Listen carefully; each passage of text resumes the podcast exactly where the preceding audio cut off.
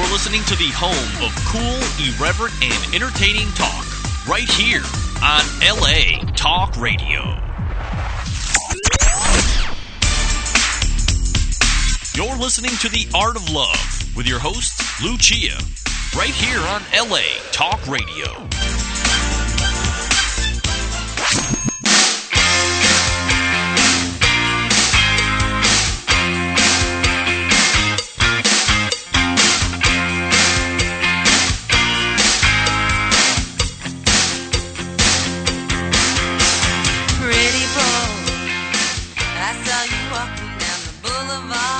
Hello and welcome to The Art of Love.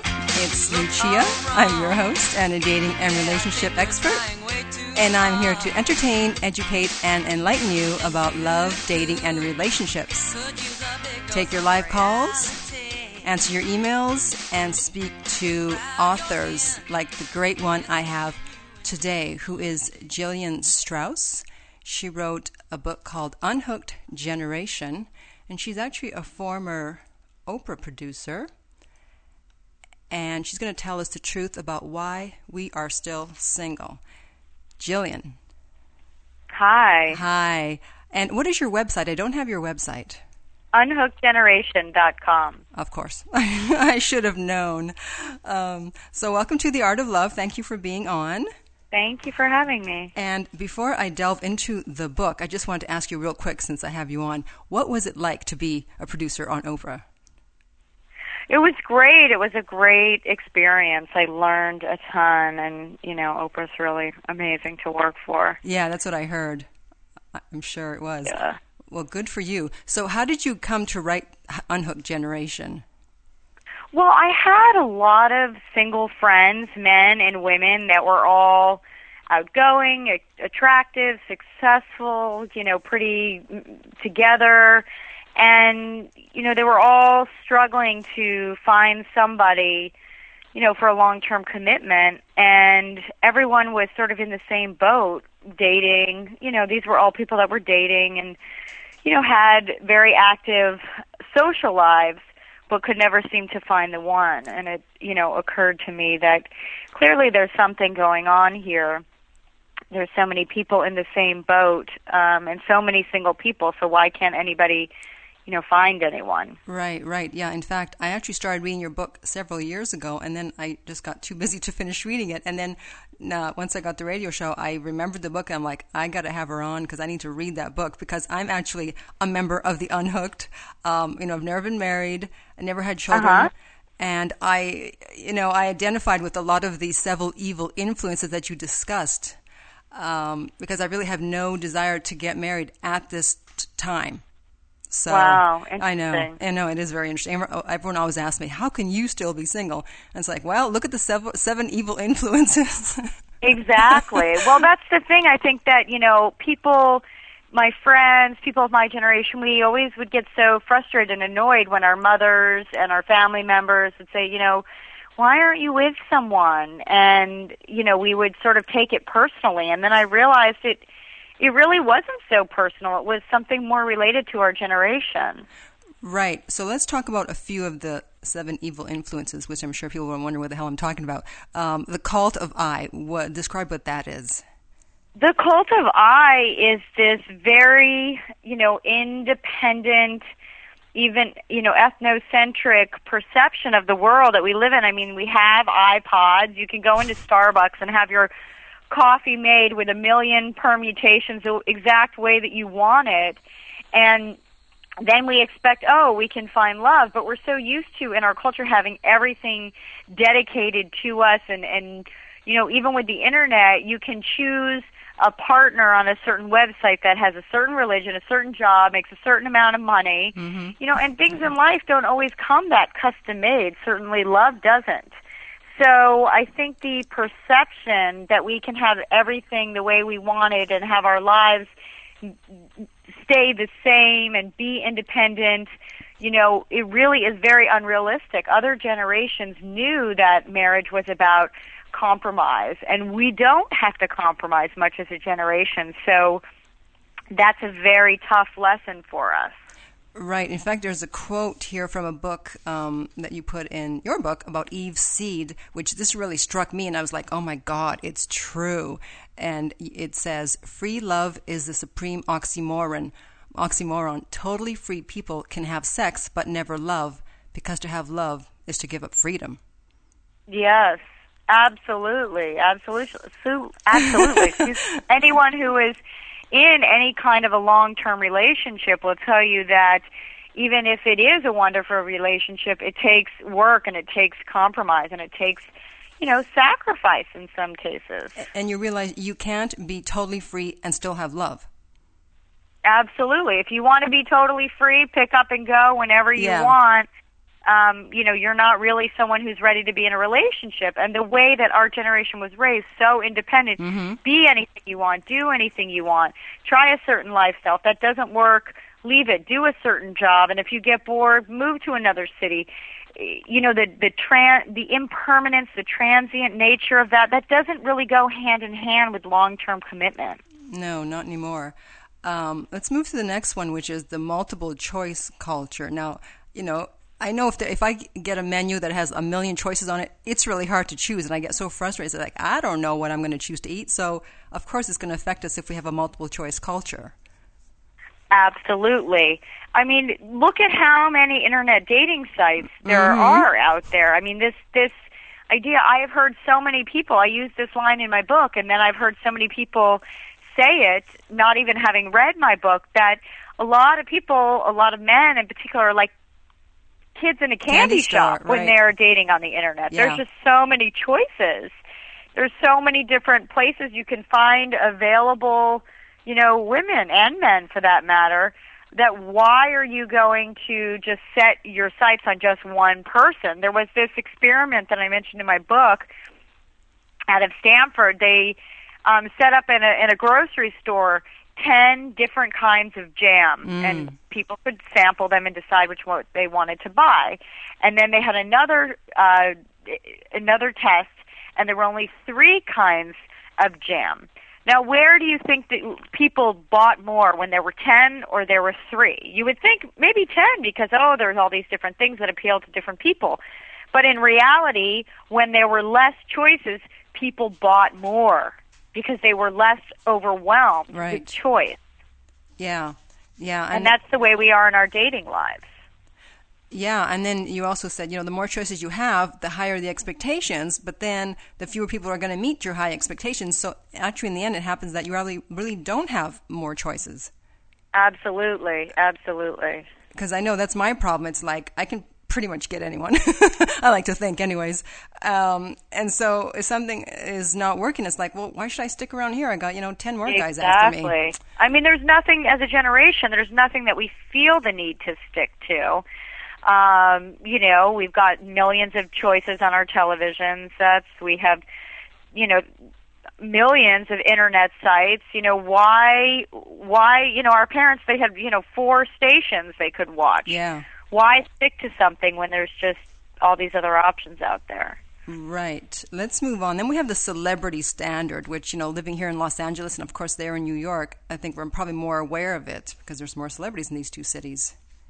Absolutely. When you see the examples of marriage uh, in the media, you know, and all of these people, I'm sure you can name just, uh, you know, off the top of your head, three celebrities that have gotten married and divorced within the same year.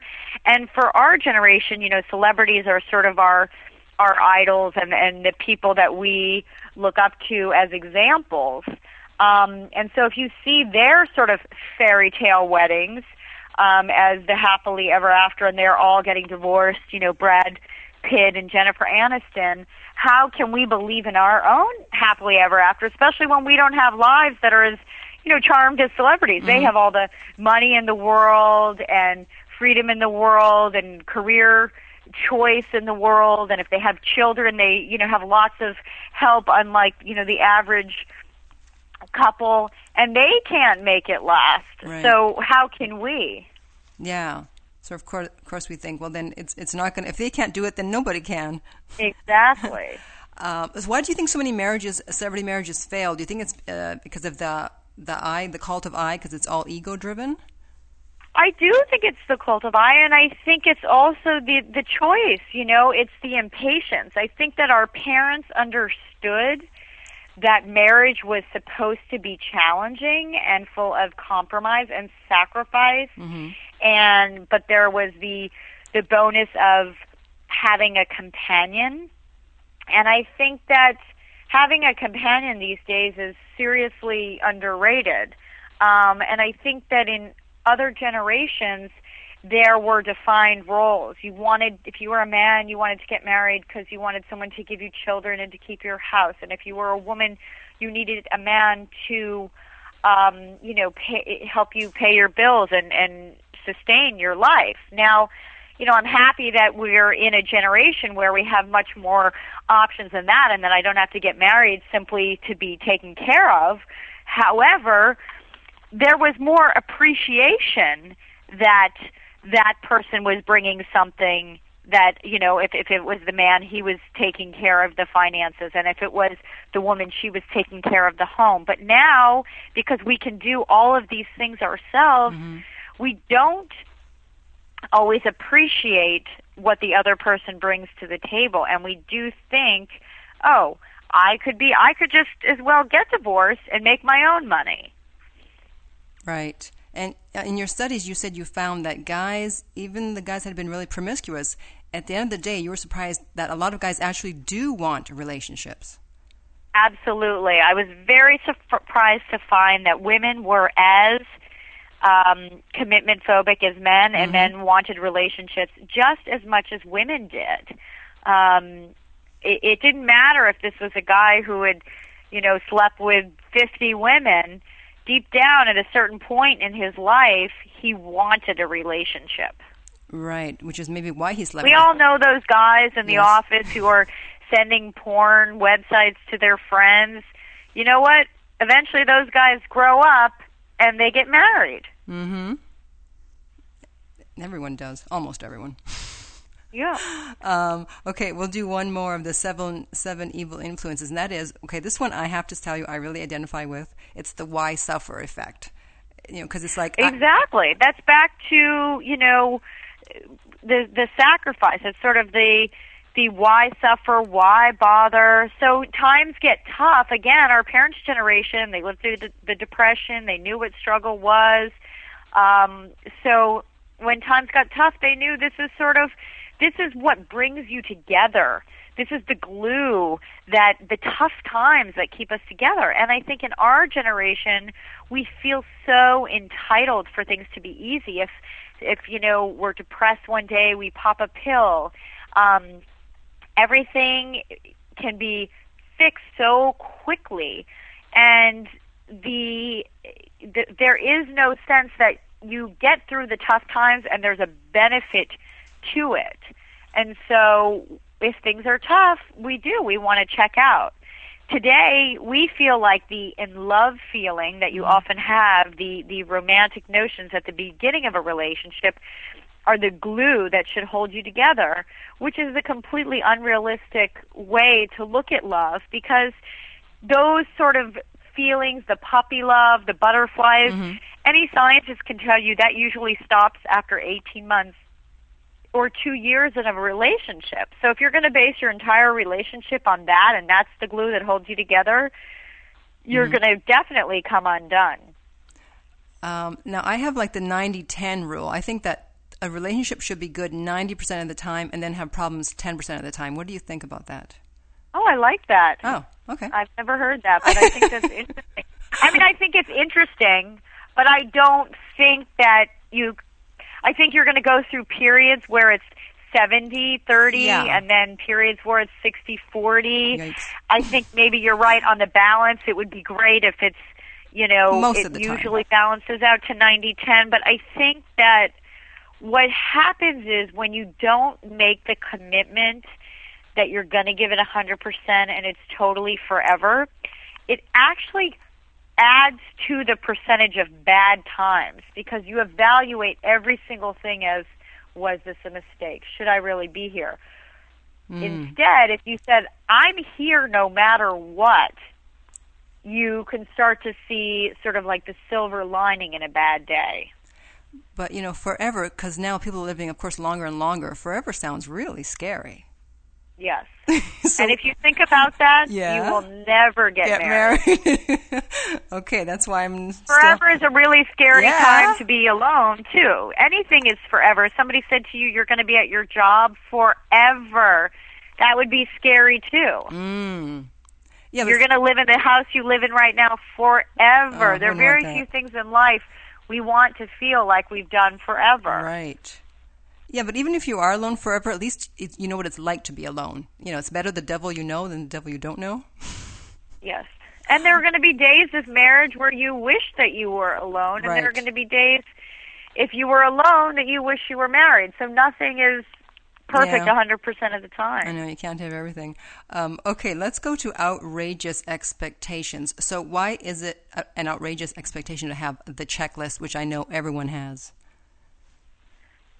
Well, I think it's okay if your checklist um, includes the important things. What I found when I interviewed these hundred single men and women is they had all kinds of things on their checklist that really had more to do with common um, interest or hobbies and not common values. Mm. You know, and at the end of the day, you know, you may not want to spend every Saturday the same way. You may not want to do or watch the same shows on a Monday night. But if your values are in line and the big picture is in line and you want the same things, those things don't matter. It's not about meeting someone who's going to do everything you want to do a 100% of the time. It's mm-hmm. about someone who, big picture, has the same values that you have. Yeah, um, I'm sure you're familiar with Marianne Williamson. Yes. Yeah, you know, she actually talked about the checklist during one of her uh, speeches that I used to go to, and she uh, really Uh-huh. s- said something very profound. You know, she says, you know, take that checklist and look at it and think, okay, would this person that's so wonderful, that has all these wonderful qualities, would this person date me? And of course, Oh, it- of course, everyone laughs because they realize, no, he probably wouldn't date you, or she probably wouldn't date you. And she said, you now make another list and uh, write down the qualities that this person that you're looking for would want in the person that they're looking for. And she goes, that's the list you need to concentrate on. Oh, interesting. Yeah, because if you're working on yourself, then you're not trying to fix someone else to fit into your picture. Well, I think the other problem with the checklist is that, again, you're trying to make someone custom order to your specifications, Yeah. And that's not really the way that love works. Yeah, because a lot of There's people. unquantifiable thing that makes you feel a certain way towards someone, and you know the kind of thing somebody would do for you. You know, pick you up. You know, when it's raining and you don't want to walk home. You know, things like those. Those can't be quantified on a checklist. No. And people always say that they knew when they met the person that they were going to marry. Is that true? I mean, I don't really subscribe to that to that belief. Okay. Uh-huh.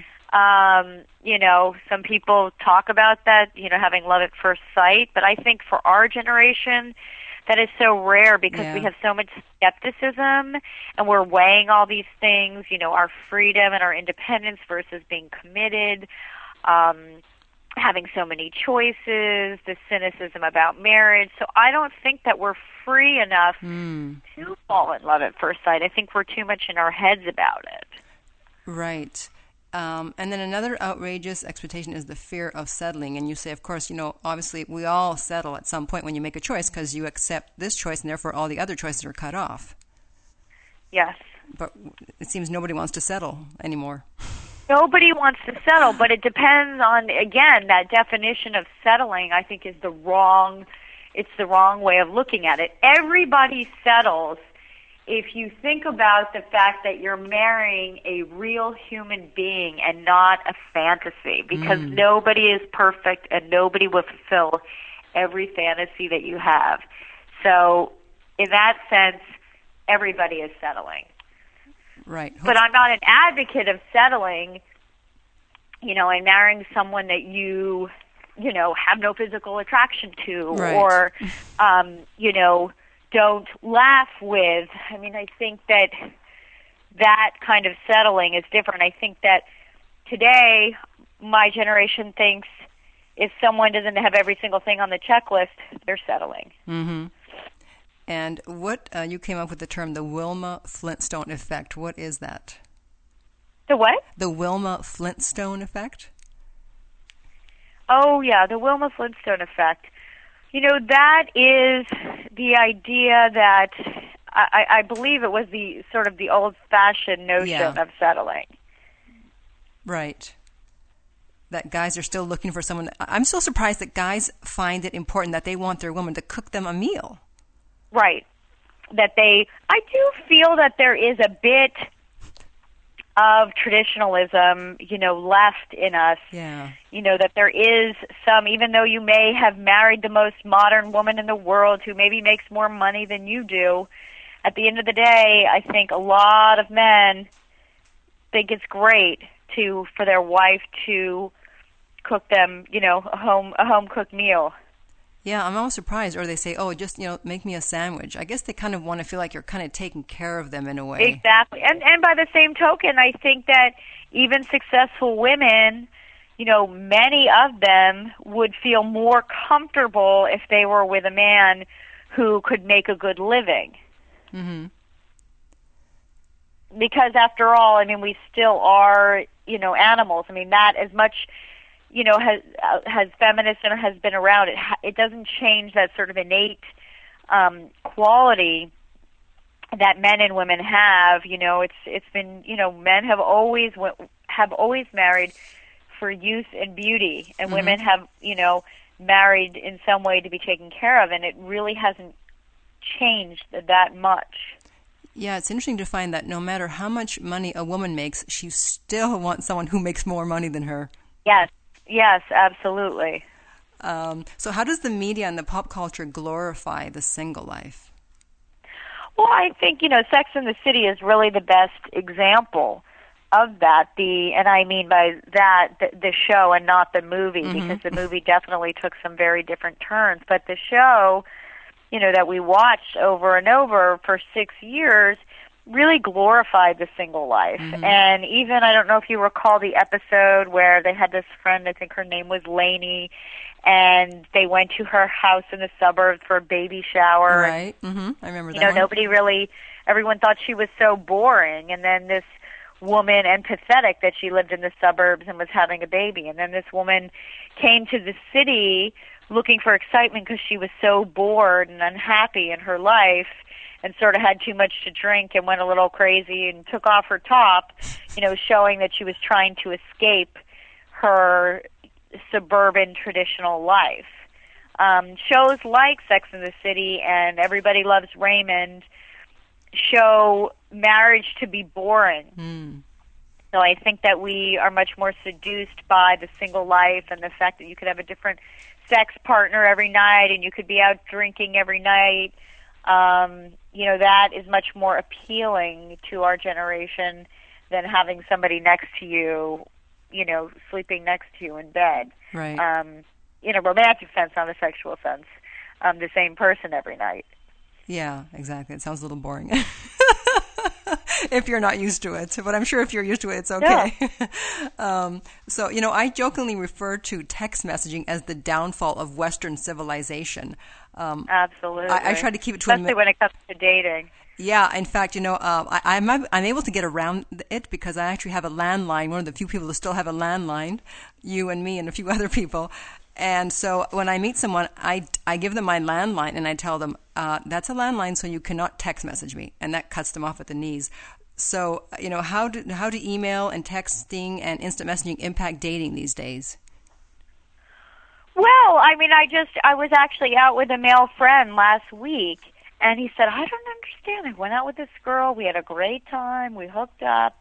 You know, I've been trying to get a hold of her. I haven't heard back." And I said, "Oh, you called her?" "Oh, well, I sent you know I sent her a couple of text messages, and I haven't heard back." And I said, "Well, there's your answer.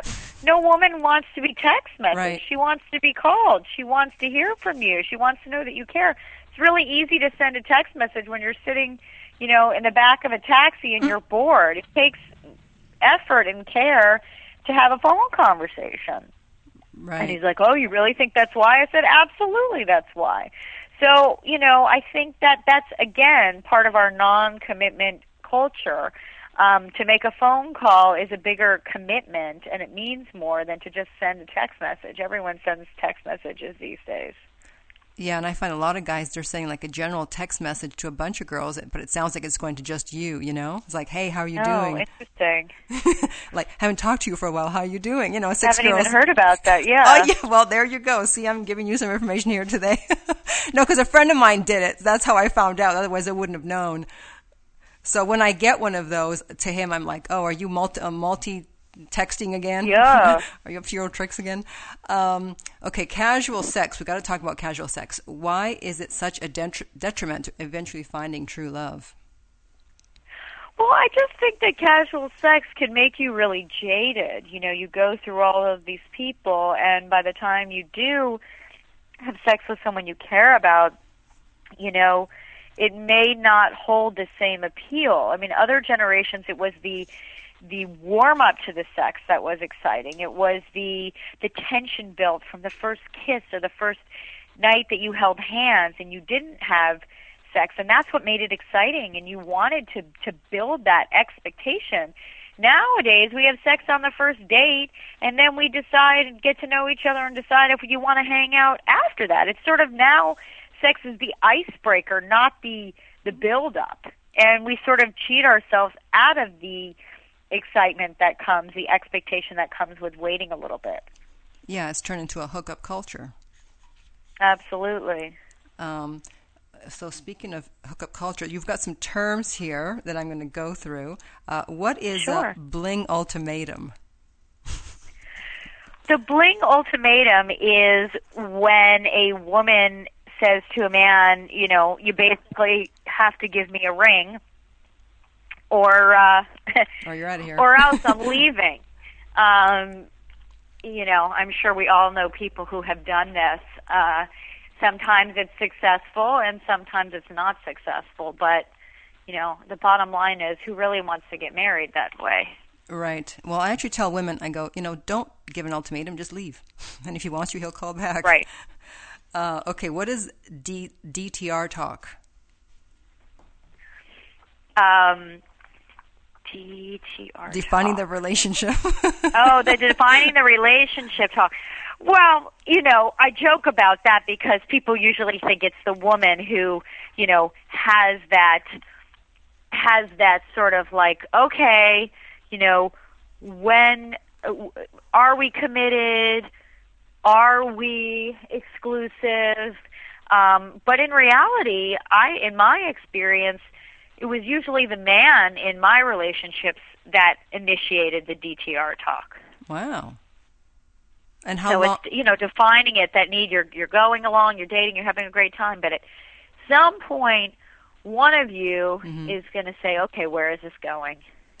And so you found for you it was generally guys. How long did it take them from when you first Not started? Generally, guys. I think the stereotype is the woman always wants to know where it's going. They can't just be in the moment. Right. But um, you know, surprisingly, I found in a lot of my relationships, it was the man that initiated that conversation. And how how long would it take them? Months? Like three months, four months, five months? Yeah, months or even weeks sometimes.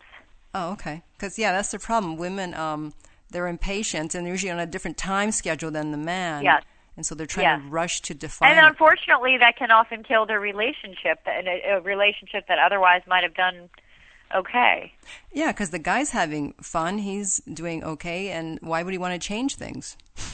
Yeah. But yeah, that's what I find. It's like um, if I don't say anything, eventually there's like guys like, okay, where's this going? What's going on here? and then you know that you can uh, go to the next level. Okay, what is express dating? Oh, express dating. Yes. well, it's just this idea that you can speed through dates, you can have maybe one date for dinner and then meet someone else for drinks, you know, double booking this, you know, going on dates with a lot of different people. Um, you know, it used to be you lived in a town and you would sort of know who was going out with somebody else and it would sort of like have some embarrassment to it. You sort of really needed to be with just one person. But nowadays with all the internet options, there's just no shame to you know dating as many people as you can in as short a per- to period of time as possible. People don't even want to commit. They have such commitment issues. They don't even want to give someone their whole night. They can't even commit their whole night to one person, let alone a lifetime. So they'll book two or three dates in one evening. Wow. Um, yeah, I did a lot of internet dating. I've stopped now for a while. I Got burnt out, but um, you know, I found that you know I may have like five, six guys I'm talking to, but then eventually I may have only ended up meeting one or two. So a lot of times they would just, you know, something would happen, they would just wouldn't work out. So it's almost like I had to have five or six going in order to finally go out with one or two. Yes. Because well, yes, but again, you're looking at dating as sort of okay. Let me weed out, sort of an Yeah. elimination process. it, it is. It's like a reality show. It is a real. It's it is like a ah. reality show. Instead of like, you know, you're not going to fall in. People want these days. They're so impatient. They want to meet someone and have this instantaneous. He's the one. Yeah. But it's really through time and experience and getting to know someone that you fall in love with someone, and we don't really give it a chance these days to happen. yeah, it's because the world is so fast paced. We want everything So fast quickly. immediately. Right, and we're not willing to wait to see if it's going to develop into Not something. exactly. Um, okay, Mar- what is marriage light? Oh, marriage light. Marriage light is the many strategies of our generation um, that we engage in. We want physical intimacy. We just don't want the ties and the long-term commitment of marriage. So it's the Gen X version of commitment, intimacy without risk and without traps. So an example of that is, you know, hedging your bets. You might move in with your boyfriend, but you keep your apartment just in case it doesn't work out. You sort of have that that fallback plan. You know, you you might get engaged to somebody, but you have this um you sort of know in the back of your mind, you know, we could we could break up, you know, we could call off a wedding. I know other people who've done that. So it's also having like a starter marriage. Um, you know, where you think to yourself, you get married and it doesn't work out and you get divorced. And that's not the way other generations thought.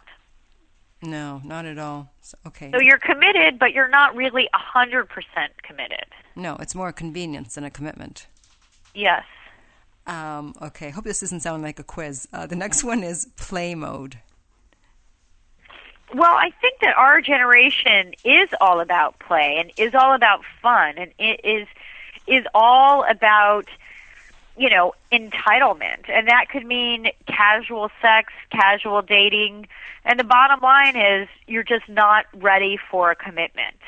Um you know, you you could say, "Oh, John, you know, he wasn't ready for a girlfriend. He was still in play mode." Meaning he does whatever he wants. He has casual dating and casual sex, and he just doesn't want to be serious about anyone. And that is so acceptable. Nobody would even look at you like anything's wrong with you. They would just say, "Oh, he's just he's just in play mode. He's just in that stage." hmm other generations, if somebody was 30 something years old and still going out and having one night stands, somebody would think either that person, you know, had some serious issues or was gay or something. hmm Yeah, people aren't growing up as fast as they used to.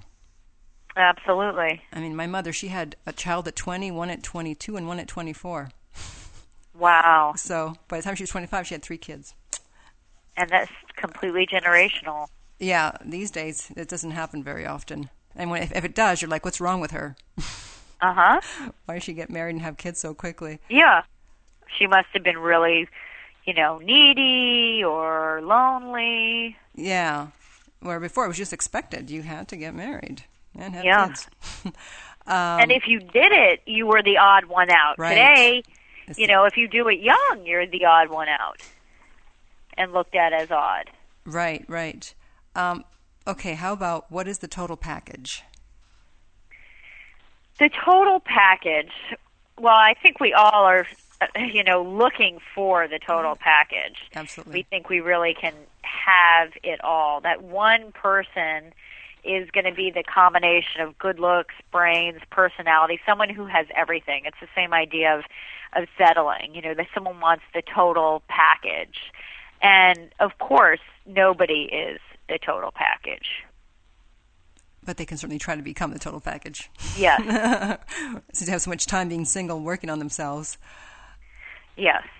Um, okay, so there's people give a lot of reasons for delaying marriage, and Uh-huh. one one of them is okay. Well, you know, I have enough, uh, plenty of companionship, so why should I commit?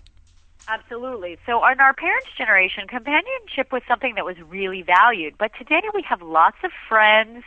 We even have, you know, lots of friends of the opposite sex, and we can have sex outside of marriage, which wasn't the case in our parents' generation. So, we go to all these different people to fulfill our needs. We might have the guy that we have sex with, we have the girlfriend we go shopping with. So all, all of our companion, our physical companionship, our sexual companionship, our emotional companionship, maybe our th- we have our therapist for that. So we have all these different people fulfilling those needs. Mm-hmm. So we don't, you know, need one person for that. Right. And so, you know, we don't really value companionship. We don't in the same way that you want that one person to provide it. Today we want, you know, this love, this this you know, feeling of euphoria, which is really unrealistic um, in in our partners. Um, I, I know you're you're married, right? Yes. Okay, good. um, and so, what made you finally uh, decide to marry this person?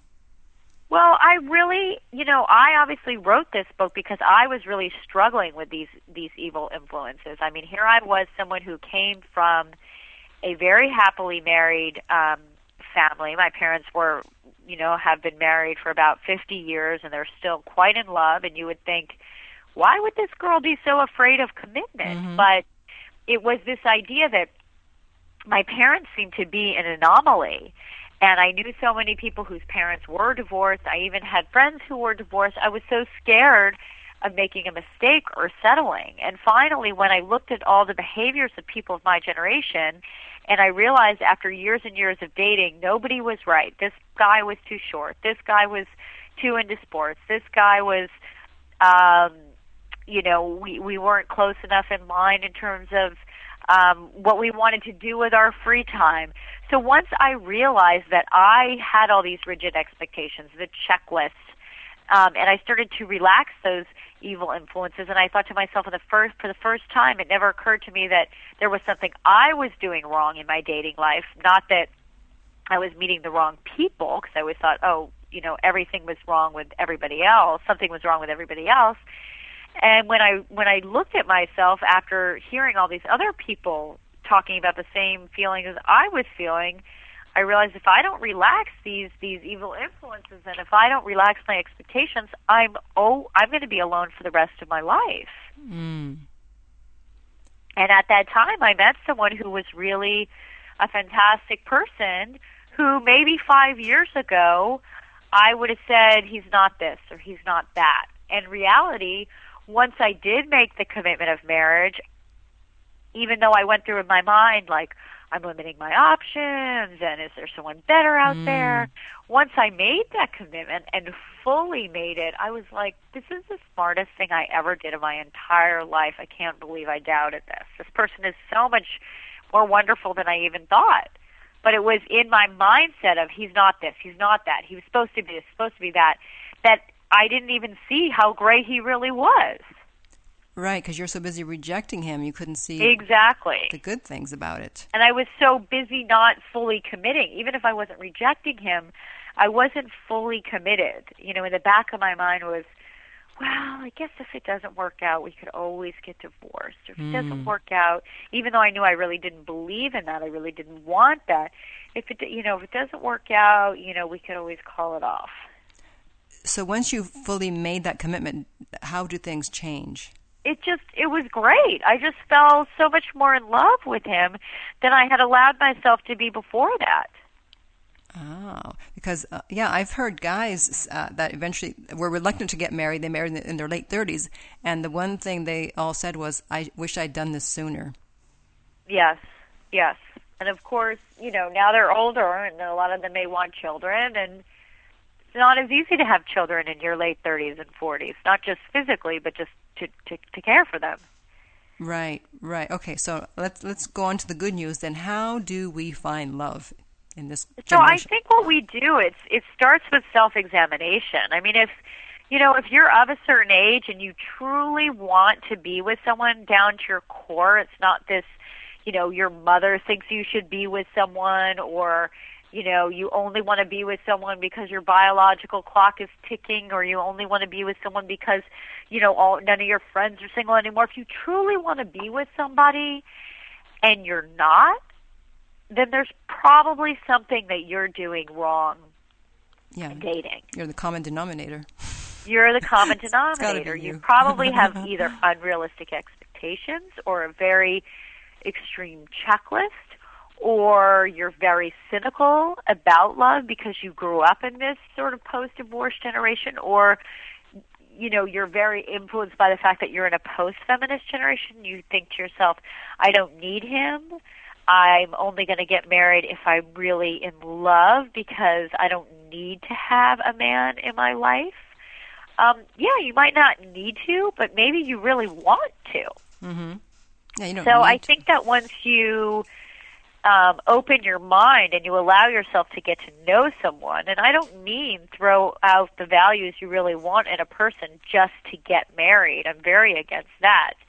But when you open your mind and your your heart to getting to know somebody, Mhm. you you really increase your chances of of falling in love when you you relax those expectations you relax your checklist and it's just like if you went on a date if you if you met someone who was a friend a guy that was a friend um if you were set up on a date with that same guy you might not like him on a date but as a friend you might really fall in love with him we know so many i have so many stories of people who married their best friend because if you put on those glasses like I'm looking for the one, Right, right. nobody's going to seem just right. But if you have no expectation and someone's just your friend, you might grow very close and very intimate. Uh huh. Okay, so let's uh, briefly go over the five keys because you said from happily mated people you learned uh, the second stage of finding true love. So the first one is, you know, as we mentioned, look at yourself first Look at yourself first. Absolutely. because it's probably you, not him or her. yes. Again, burn the checklist. Burn the checklist. Absolutely. And okay, stop speeding. What does that mean? Stop speeding means this having this impatience that is is such a part of our culture that you know when a show gets boring you change the channel you go to a different website the line's too long at starbucks you go somewhere else. You know you try to have two dates in the same evening. So love you know it takes time. It really um most people who have been long married say they're you know much more in love 10 years down the line than they were, you know, at their first puppy love. So But how does that ha- how does that happen? to bloom. Oh, okay. I, I yeah, because I hear people saying that. I'm like, what? How can you be more in love ten years later? Absolutely, because your connections are deeper. Oh, You've been oh, through okay. more together. You know each other better. Oh, okay. All right. You know, maybe the first time, the first few months I was dating my husband, when I would see him and he, you know, the way he looked was still a novelty to me. I might have that sort of, you know, excitement, that sort of puppy love feeling, even though I didn't know him that well. But now, when I'm feeling sick and he brings me, you know, my favorite kind of coffee um, in bed, I love him that much more because he knows me and he knows what's going to make me happy and he and he and he cares about that. So I think that you know you need to value those things, the the connections and the knowing each other, you know, as much as the sort of like the first throes of passion. Right, right. Okay. The fourth key is go all the way. Now, what does that mean?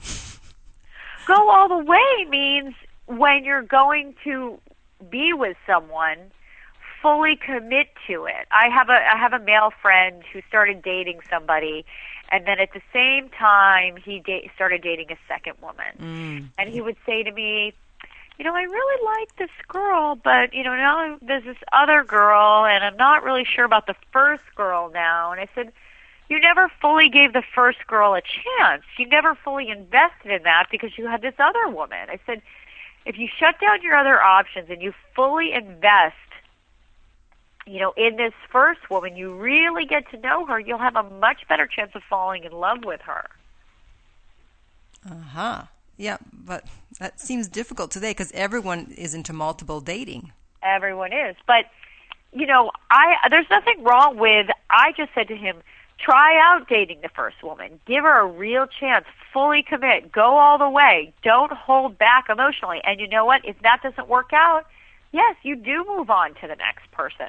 But when you're when you have another person waiting for you, mm-hmm. you're hedging your bets. Yeah. You just don't you know, it's like going for a job interview and you know there's this other interview coming. Maybe you don't completely put it out there that you've got to have this job because you think, well, I want I don't want to put all my eggs in that one basket.